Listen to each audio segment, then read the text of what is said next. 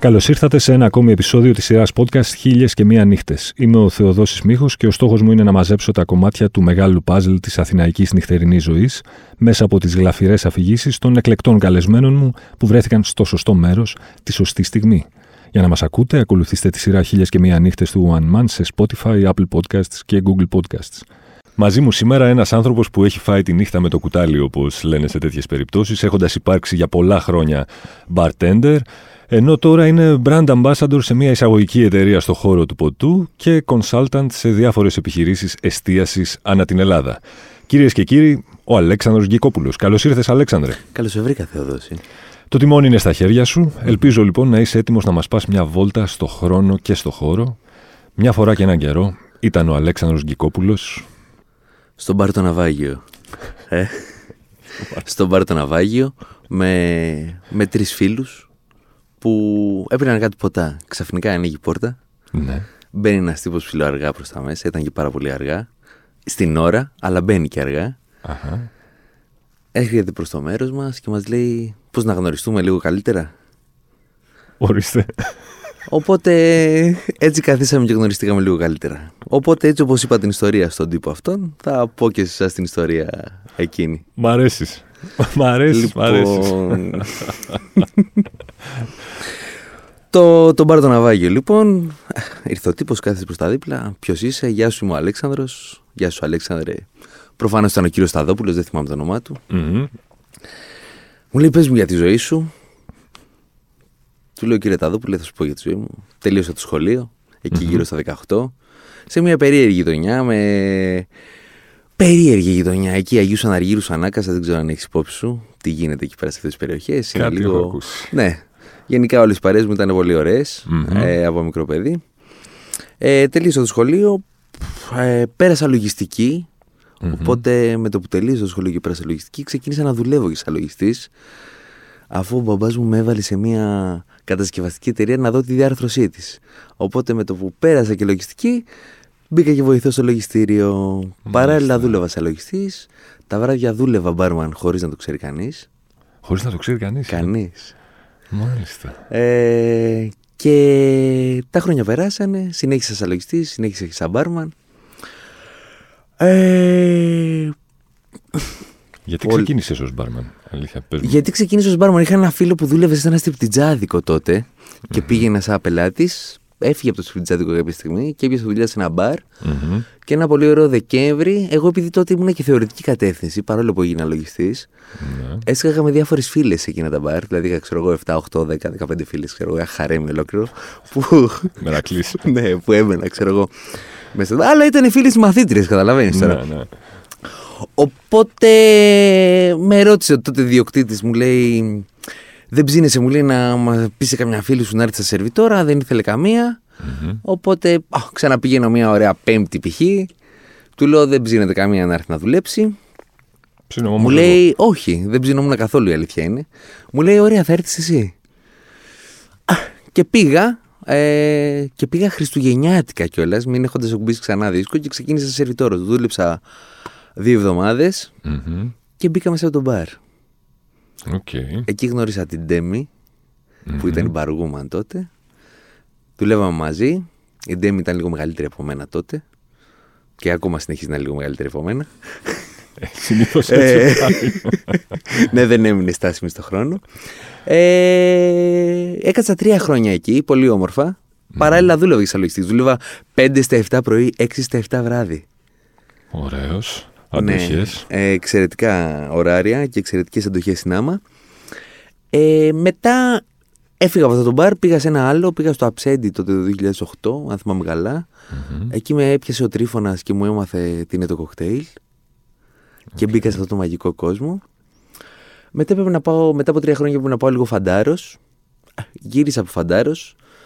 Ξεκίνησε, συνέχισα να δουλεύω σαν λογιστής. Και εκεί είναι τώρα που ξεκινάει η φοβερή ιστορία. Για πες. Στο... Είχα ένα σκοπό να τα παρατήσω το, το μπαρμανιλί και όλα αυτά. Είχε αρχίσει να κουράζει, είχα αρχίσει να κουραζόμουν και εγώ με όλα αυτά τα ωραία τα περίεργα.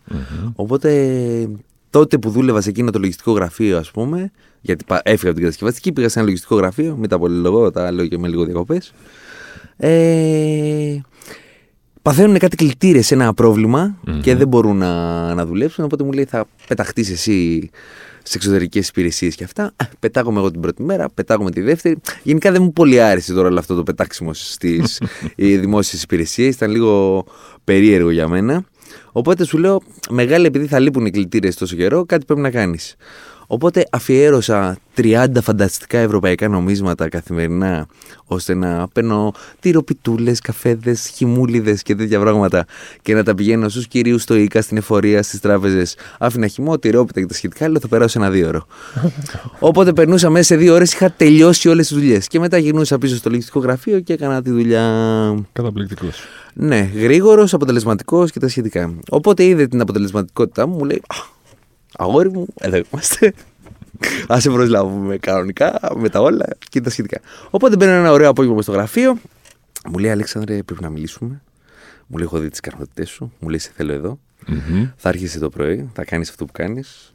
Μετά θα φεύγεις για λίγο. Θα ξανάρχισε να περνάς τα υπόλοιπα. Του λέω τέλεια γιατί ήθελα να, να φύγω και από τη νύχτα και από αυτά. Πες μου λίγο τι παίζει, λέω, με το οικονομικό. Mm-hmm. Τότε χρυσές εποχές τώρα, ξέρεις, καταλαβαίνεις, γαζώναμε σε χρήμα. Σωστός. Και πρωί και βράδυ. Τώρα ωράρια, yeah. άλλα, λεφτά, άλλα, φανταστικά. Λοιπόν, οπότε του λέω, πες μου, μου λέει, δυστυχώς δεν μπορώ να σου δώσω πάνω από 800 ευρώ. Τώρα καταλαβαίνεις, εγώ άκουσα 800 ευρώ, μου ακούστηκε. Του λέω, Στάθη, έτσι κουκλάκι ψεύτικο όπως είμαι, στη Τζούντα, στον Άγιο Ελευθέριο μου φάω. 800 ευρώ στο φανάρι, τα βγάζω σε δύο ώρες. του λέω και να σου πω και κάτι. Παρετούμε. Και έτσι σταμάτησε άδοξα το λογιστική, η λογιστική για μένα. Και συνέχισα να δουλεύω βράδυ. Νύχτα. Νύχτα. Ναι. Τότε συνέχισα στο περίπου στη Γλυφάδα. Μετά από το περίοδο που έκανα την φανταστική προσπάθεια να ανοίξω ένα δικό μου μαγαζί, πήρα το ένα ποσοστό στο αψέντι στο ψυχικό. Το οποίο πήγε πολύ καλά την πρώτη χρονιά. Τη δεύτερη πήγε χάλια. Φεσωθήκαμε μέχρι το διάλογο. Δεν πειράζει, όμως μάθαμε. Αυτά και μετά συνέχισα και δούλευα σαν μπάρμαν, έστεινα μαγαζιά ε, και ξαφνικά έσκασα και μια πρώτη σε αυτήν την εταιρεία που είμαι τώρα. Uh-huh. Οπότε είμαι σε αυτή τη θέση από τότε μέχρι σήμερα. Να σου πω, είναι, είναι, πόσο δύσκολη θέση τώρα είναι, επειδή έχεις ε, γράψει χιλιόμετρα στη νύχτα ως. Ε, Καταρχάς, ποιο είναι το σωστό, barman ή bartender; Δεν έχω ιδέα. Περνάνε και τα δύο. Έτσι. Ναι, το, νομίζω το bartender είναι πάρα πολύ ωραίο σαν λέξη γιατί έχει mm. μέσα αυτό το μαγικό ας πούμε ρήμα που σημαίνει φροντίζω. Ναι. Οπότε είναι ωραίο να φροντίζεις την μπάρα, τον συνδετημόνα, το χώρο, να οριοθετείς το χώρο. Να... Ωραία. Ω ως ε, bartender, λοιπόν, από την εμπειρία σου, είναι όντως τόσο κοπιαστική δουλειά όσο προσπαθείτε οι bartenders να μας πείσετε, ή εντάξει, είναι. Ε, ή μήπως υπερβάλλετε λίγο; Δεν είναι τόσο κοπιαστική δουλειά. Δεν περίμενα να πεις αυτό. Ναι. okay. Δεν είναι. Δεν είναι τόσες ώρες ορθοστασία, χτύπημα, κοκτέιλ. Εντάξει, γιατί τι να πούνε δηλαδή; Καλά, ναι, αν το θέτεις ε, έτσι. Ε, θεωρώ δηλαδή, αν αξιολογήσει αυτή τη δουλειά από το 1 μέχρι το 10, εγω την αξιολογώ γύρω στο 2. Α. Δεν τις βάζω παραπάνω. Χωρίς να θέλω να τη μειώσω, αλλά θεωρώ ότι υπάρχουν πολύ πιο σπουδαίες δουλειές στο, στον κοσμο και με πολύ πιο. με, με αρκετές αρετές και ικανότητες για να μπορείς να τις βγάλεις εις περα Που νομίζω όταν εσύ προσφέρεις χαρά στους άλλους, ε, μόνο κοπιαστική δεν θα έπρεπε να είναι αυτή η δουλειά.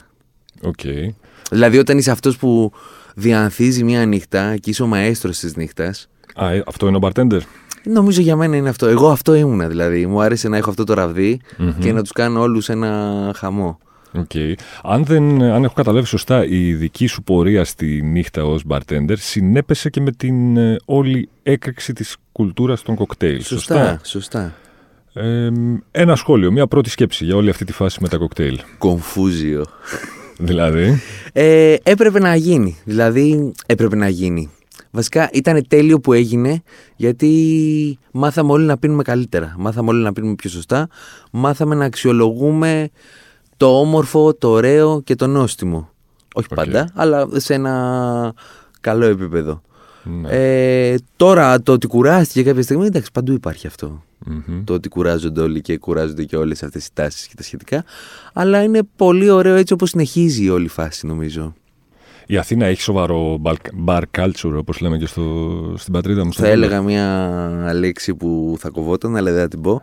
Ε, έχει νομίζω το πιο σοβαρό. Αλήθεια. Ναι, και έχουμε και πολύ σοβαρό όνομα εμείς στον κόσμο. Δηλαδή, έχουμε, χρήζουμε τεράστιου σεβασμού Όντως. Και απεριόριστε εκτιμήσει, ναι. Από συναδέλφους στο εξωτερικό Βέβαια. και από... Γι' αυτό γίνεται και αυτός ο χαμός σε κάθε μπαρσόου και σε κάθε συνέβρεση, ας πούμε, των μπαρ. Μμμ. Ε, οπότε όλοι μα σέβονται. Και δεν είναι και τυχαίο έτσι που όλοι όσοι έρχονται εδώ περνάνε και καλά.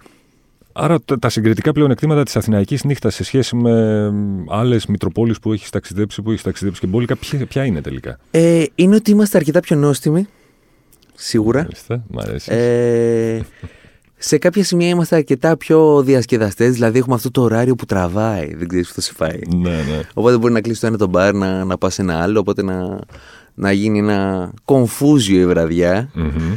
Ε, οπότε αυτό είναι που εκβιάζει αμέσως πλην σαφώς τη μοίρα να έχεις ένα πετυχημένο βράδυ, να το θυμάσαι ή να μην το θυμάσαι ακόμα καλύτερα. Σωστό. Οπότε. Εντάξει. Μπορεί να πίνει και πέντε νεγκρόνι εκείνο το βράδυ, οπότε λες και το κοκτέιλ ήταν ωραίο και να μην ήταν. Μήπως είναι ακριβώς πόρτα κοκτέιλ όμως; Ε, ε, θεωρώ. Ή, έχει, ή έχουν μέχρι και τα κοκτέιλ μια ταξική διάσταση. Ακριβώς σπορ δεν είναι. Καταρχήν θεωρώ ότι έτσι όπως, ε, ε, έτσι όπως κοστολογούνται, μα- μάλλον έτσι όπως τιμολογούνται από τις επιχειρήσεις τους σήμερα, τιμολογούνται λάθος. Δηλαδή; Θα έπρεπε να τιμολογούνται πολύ περισσότερο.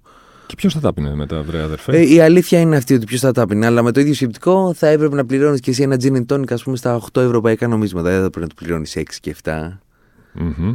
Για να είναι βιώσιμη επιχείρηση. Ενώ θέτοντας όλα τα μέτρα και όλα τα σταθμά που κάνουν βιώσιμη επιχείρηση. Οκ, άρα λέμε ότι δεν είναι ακριβά ποτά τα κοκτέιλ. Είναι σε Στην λογικά Ελλάδα πλαίσια. σίγουρα δεν είναι, διότι όταν πίνεις ένα κοκτέιλ στην Ελλάδα, π.χ. ας πούμε τώρα ένα νεγκρόνι που α, Μμμ. Είναι και γνωστό, ας πούμε, είναι και κάποιος που μπορεί να ξεκινήσει το απόγευμά του με αυτό. Ε, όταν το πληρώνεις 9-10, ας πούμε, μεσοσταθμικά ε, στην Ελλάδα και πηγαίνεις στη Νέα Υόρκη και το πληρώνεις 25 δολάρια μεν, αλλά 20 ευρώ βγαίνει. ναι. ξέρω εγώ. Ε, αντιλαμβανόμαστε, ας πούμε, ότι η μία τιμή με την άλλη απέχει παρασάγκας. Οπότε. Ναι. Και δεν το συζητώ ότι είμαστε σίγουρα πολύ πιο νόστιμοι από τα ποτά που κυκλοφορούν στην Αμερική. Και δεν το λέω γιατί έχω το παίζω τώρα ότι εμείς είμαστε καλύτεροι εδώ και τέτοια, αλλά σύμφωνα με τους δικά μου γευστικά στάνταρ, Μμμ. ε, πίνεις πολύ περισσότερες φόλες σε μπαρ έξω παρά σε μπαρ στην Ελλάδα. Οκ. Ως, ε, μ, ως ε, mixologist, ας πούμε, εσύ, Μμμ. το, α, τη δεχόμαστε Ας και αυτή τη... σκουπιστούμε, ναι. Το, δέχουμε, το δεχόμαστε αυτό; Νομίζω πως όχι. Δεν θα... Όχι, ως bartender λοιπόν. Ναι. Ως άνθρωπος που έχει αυτή την εμπειρία που έχει στην, ε, στη νύχτα. Όταν ε, ήσουν πίσω από μια μπάρα και είχες εσύ οραματιζόσουν και έφτιαχνες αυτά τα κοκτέιλ τα διαστημικά, ας πούμε, με τα περίεργα τα συστατικά και δεν ξέρω τι. Ξενερώνει, θέλω να καταλήξω στο εξής. Ξενερώνει ένας ε, άνθρωπος στο δικό σου πόστο όταν έρθει ο άλλος και πει: Βάλε με ένα gin tonic, ρε φίλε, να τελειώνουμε. Και δεν ξέρει ούτε ποιο είναι το gin, ούτε, ούτε ποιο θα είναι το tonic.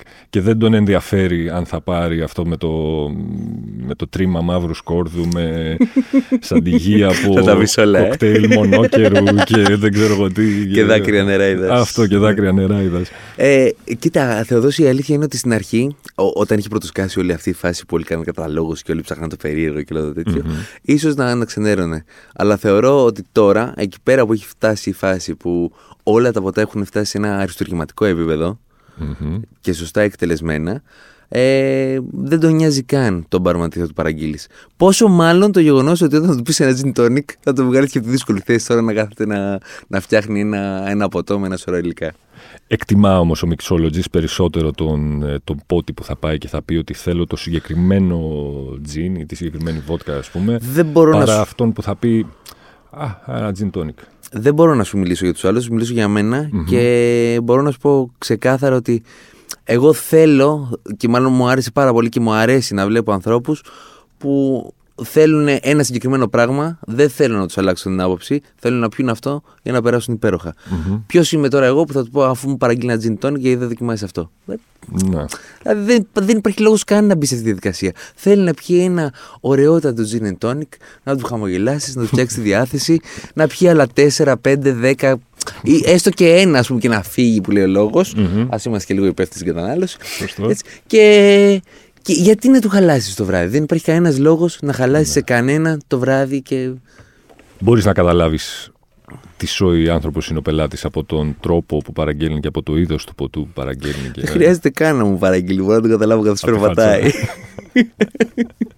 Ωραία, και ποιος είναι λοιπόν, αφού μπορείς να τους καταλάβεις, ποιος είναι κατά τη γνώμη σου ο, ο καλός πελάτης σε ένα μπαρ; Ε, ο καλός πελάτης σε ένα μπαρ. Είναι αυτός που κάνει πολλή κατανάλωση. Ποιοι- Όχι, ποιοι- είναι ποιες αυτός οι που παράμετροι; διέπεται από μια πολύ ωραία παιδεία που θα τον δεις από την ώρα που θα μπει στο χώρο. Μμμ. Ότι αφενός δεν, θα του αρέ... δεν, δεν θέλει να τον ενοχλήσουν, δεν θέλει να ενοχλήσει ταυτοχρόνως και έχει έρθει εκεί να κάτσει σε ένα πολύ ωραίο σημείο, να περάσει όμορφα, θα σου χαμογελάσει, θα είναι ευγενικός, μπορεί να σου αφήσει και tips. Μμμ. Σημεία των καιρών ξέρεις κάποιοι δεν αφήνουν. Σωστό. Ε, είναι αυτός ο οποίος έχει μια παιδεία. Δεν, δεν είναι ούτε αυτός που θα σου πιει 5-10 ποτά, ούτε αυτός που θα σου αφήσει 50 ευρώ μετά στο τέλος. Οκ. Το θέμα είναι να δεις ένα ωραίο τύπο που να πεις ότι με έχει ανάγκη εδώ πέρα, θέλει να περάσει λίγο ωραία, θα τον περιποιηθώ όσο μπορώ, θα τον κάνω να χαμογελάσει αν θέλει. Ε, μπορεί να το γνωρίσω και κανένα ωραίο κορίτσι ή κανένα ωραίο αγόρι, ανάλογα τι τύπος είναι, ας πούμε. Μμμ. Και να έχουμε μια ωραία βραδιά. Γιατί στο τέλος είναι αυτό που σου μένει. Δηλαδή, τι λείπει πραγματικά από τον κόσμο, αυτές οι, οι πολύ ωραίες βραδιές Ναι. που έχεις να θυμάσαι. Και είναι πολύ κακό, ας πούμε, να περνάς μίζερα βράδια. Σωστό. Κανόνας για το κέρασμα υπάρχει. Δηλαδή στα δύο κερνάμε το τρίτο, στο τρίτο, στα τρία το Ε, τέταρτο. παλιά υπήρχε μια τέτοια λογική. Ε, Ήτανε στα τρία το τέταρτο; τε- Κάτι τέτοιο υπήρχε, ναι, εκεί στα τρία το τέταρτο. Και τώρα ποια είναι η λογική; Δεν ξέρω γιατί Ή δεν έχω, υπάρχει. έχω βγει καιρό, αλλά εγώ ήμουν λίγο μαμούνι και κερνούσα πολλά σφινάκια εγώ. Α, ναι. Ναι, δεν κερνούσα τόσο πολλά ποτά και γύρε, αλλά το σφινάκι το δούλευα τώρα, το πήγαινα. Τρέντο το ναι, ναι, σφινάκι. ναι, δηλαδή εντάξει, έφευγες. Δεν είναι ότι πιο σκληρό το σφινάκι όμως. Δεν είναι αυτό που τελικά σου κάνει τη μεγαλύτερη ζημιά. Πόσα πράγματα είναι σκληρά και είναι υπέροχα. Θα δώσει. Σωστό σε αυτή τη ζωή γενικά. Ε. Να σου πω, ο πελάτης έχει πάντα δίκιο.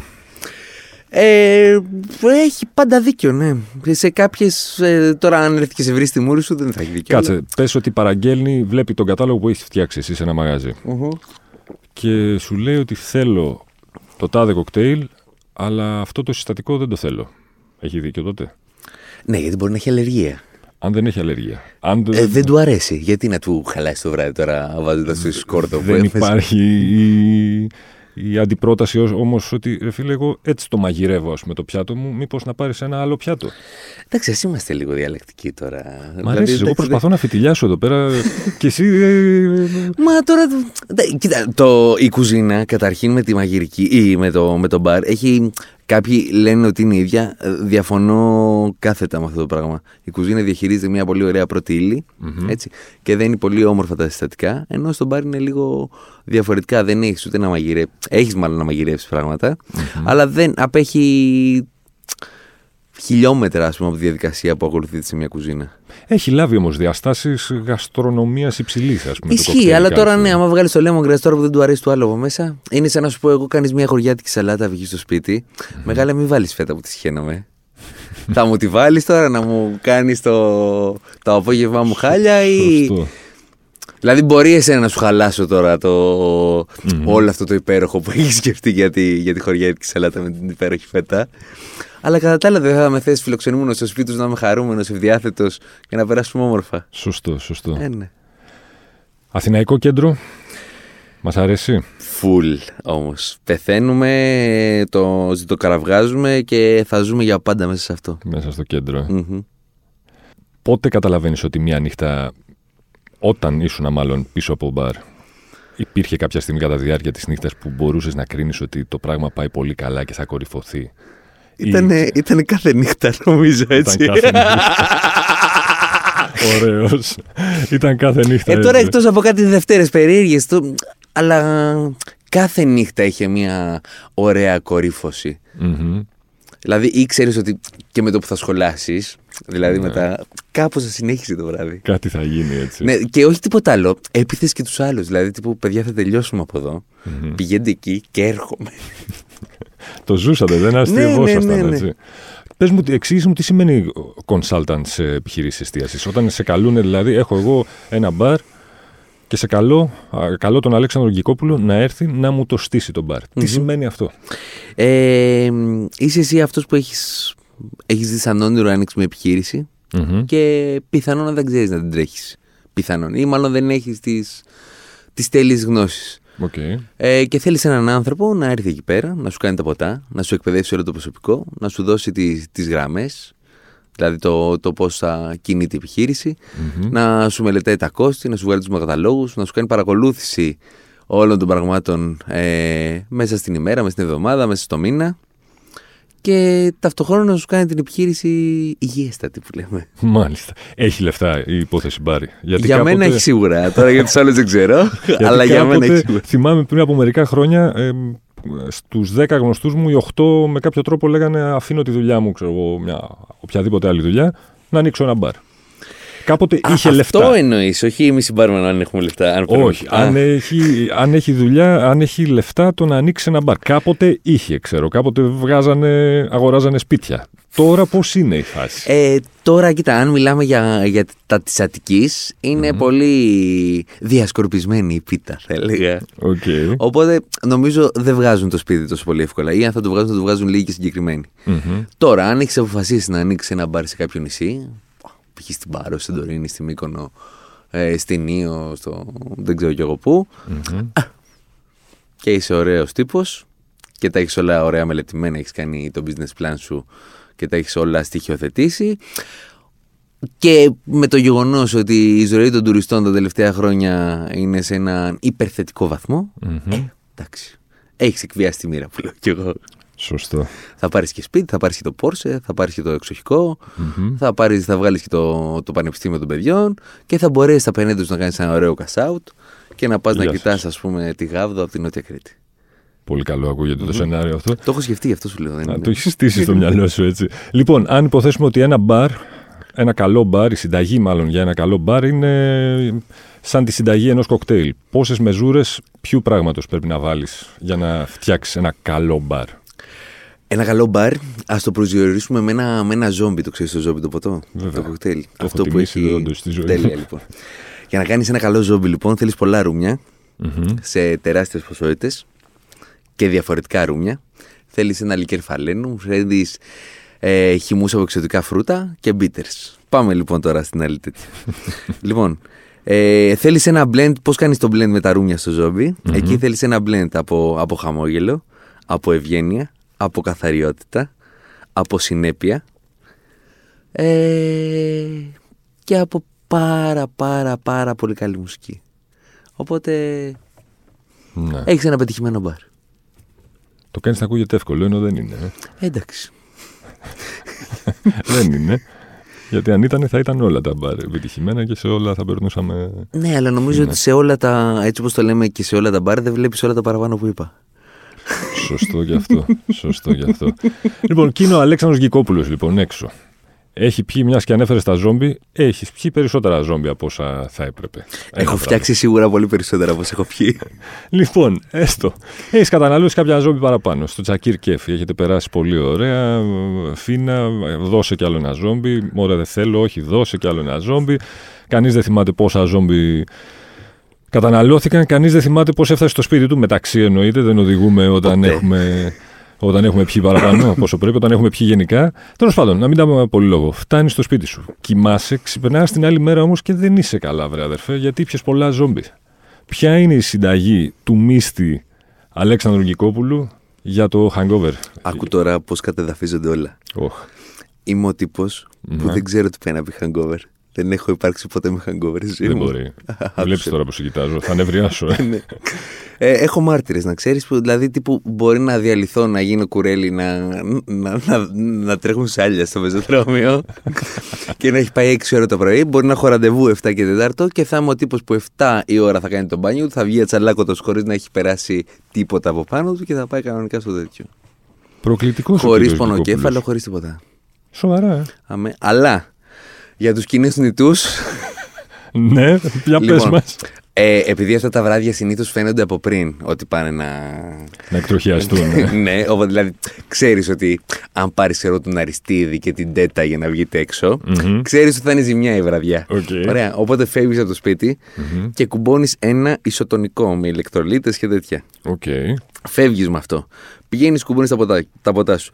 Καλό είναι να πίνεις λίγο νεράκι στα τέτοια. Ποια είναι η αναλογία, υποτίθεται ποτό, ένα ποτήρι νερό, ένα, ποτήρι, ένα ποτό, υποτίθεται. Ε, τα λένε αυτά, είναι και δύο και τρία όσο περισσότερο πίνει, τόσο καλύτερο. Okay. Βέβαια, μετά γίνεσαι φίλος και με την τουαλέτα πέρα από την Αριστίδη και την Τέτα. Ωραία.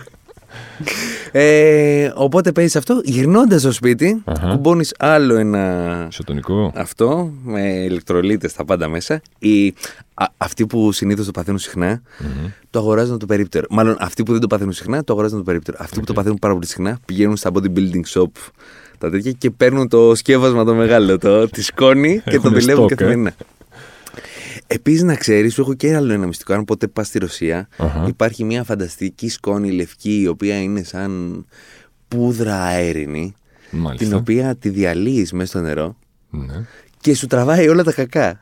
Σοβαρά, ε. Ε, σε- εγώ δεν ξέρω πώς είναι, γιατί δεν, το, δεν έχω πάθει ποτέ το τέτοιο, αλλά μου έχουν πει, επειδή υπάρχει αυτή η σκόνη σπίτι, Μμμ. για τους άλλους που δεν περνάνε καλά όταν πίνουν. Ε, μου λένε ότι λειτουργεί. Ωραία. Και ποιο είναι το καλύτερο και το χειρότερο πράγμα που είχες ακούσει τα χρόνια που ήσουν πίσω από τον μπαρ; Κάτι που να σου έχει μείνει και με, το, με την καλή έννοια και με την κακή. Με την κακή ήταν ότι πάθαμε ατύχημα το βράδυ.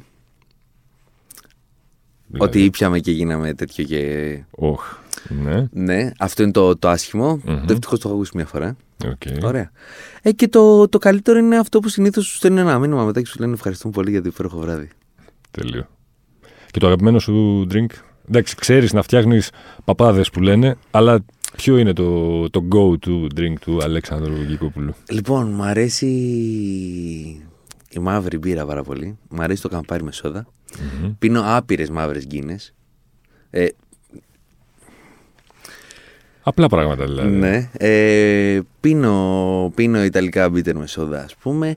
Πίνω αρκετά ρούμια και λόγω δουλειάς. Ε, αρκετά όμως και τα περισσότερα από αυτά είναι και αλκοολικά. Οκ. Απλά πλέον δεν πίνω τόσο πολλά. Μμμ. Δηλαδή. Ας μην πούμε τα νούμερα. Ε, Δεν πειράζει. ε, μ, γενικά μου αρέσουν όλα εκτός από αυτά τα ανούσια της βότκης και τα τζιν τώρα που, που πραγματικά δεν καταλαβαίνω. Δεν έχουν λόγο ύπαρξη για μένα. Α, είσαι σε αυτή τη, τη σχολή. που Εσύ δεν- είσαι στην άλλη, ε. Εγώ τώρα τελευταία, και όταν λέω τελευταία εννοώ μια πενταετία, μ, είμαι στη φάση, έχω μπει στη φάση του ουίσκι πολύ βαθιά. ναι, το ουίσκι μου αρέσει. Αλλά η βότκα και το τζιν τώρα δεν είναι. Κακώς υπάρχουν, ας πούμε. Α, τόσο Για μένα τώρα δεν θέλω τώρα να βγουν να με πελεκίσουν, αλλά δεν σε ψήνουν πολύ. δεν δεν με αφήνουν παγερά διάφορο. Δηλαδή απλά πλήττω. Τώρα ακούω τώρα βότκα σόδα και ξερνάω καρδούλες, ας πούμε. δεν είναι. Δηλαδή, λέω, δηλαδή κα- καλύτερα πιες αέρα. Ξέρω να καρδούλες λίγο. Έως.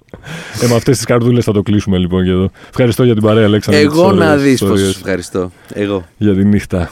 Μην ξεχνάτε ότι για να μην χάνετε επεισόδιο αρκεί να βρείτε και να κάνετε subscribe τη σειρά podcast «Χίλιας και μία νύχτες» σε Spotify, Apple Podcast και Google Podcast. Ραντεβού την ίδια ώρα, στο ίδιο μέρος, την άλλη Πέμπτη.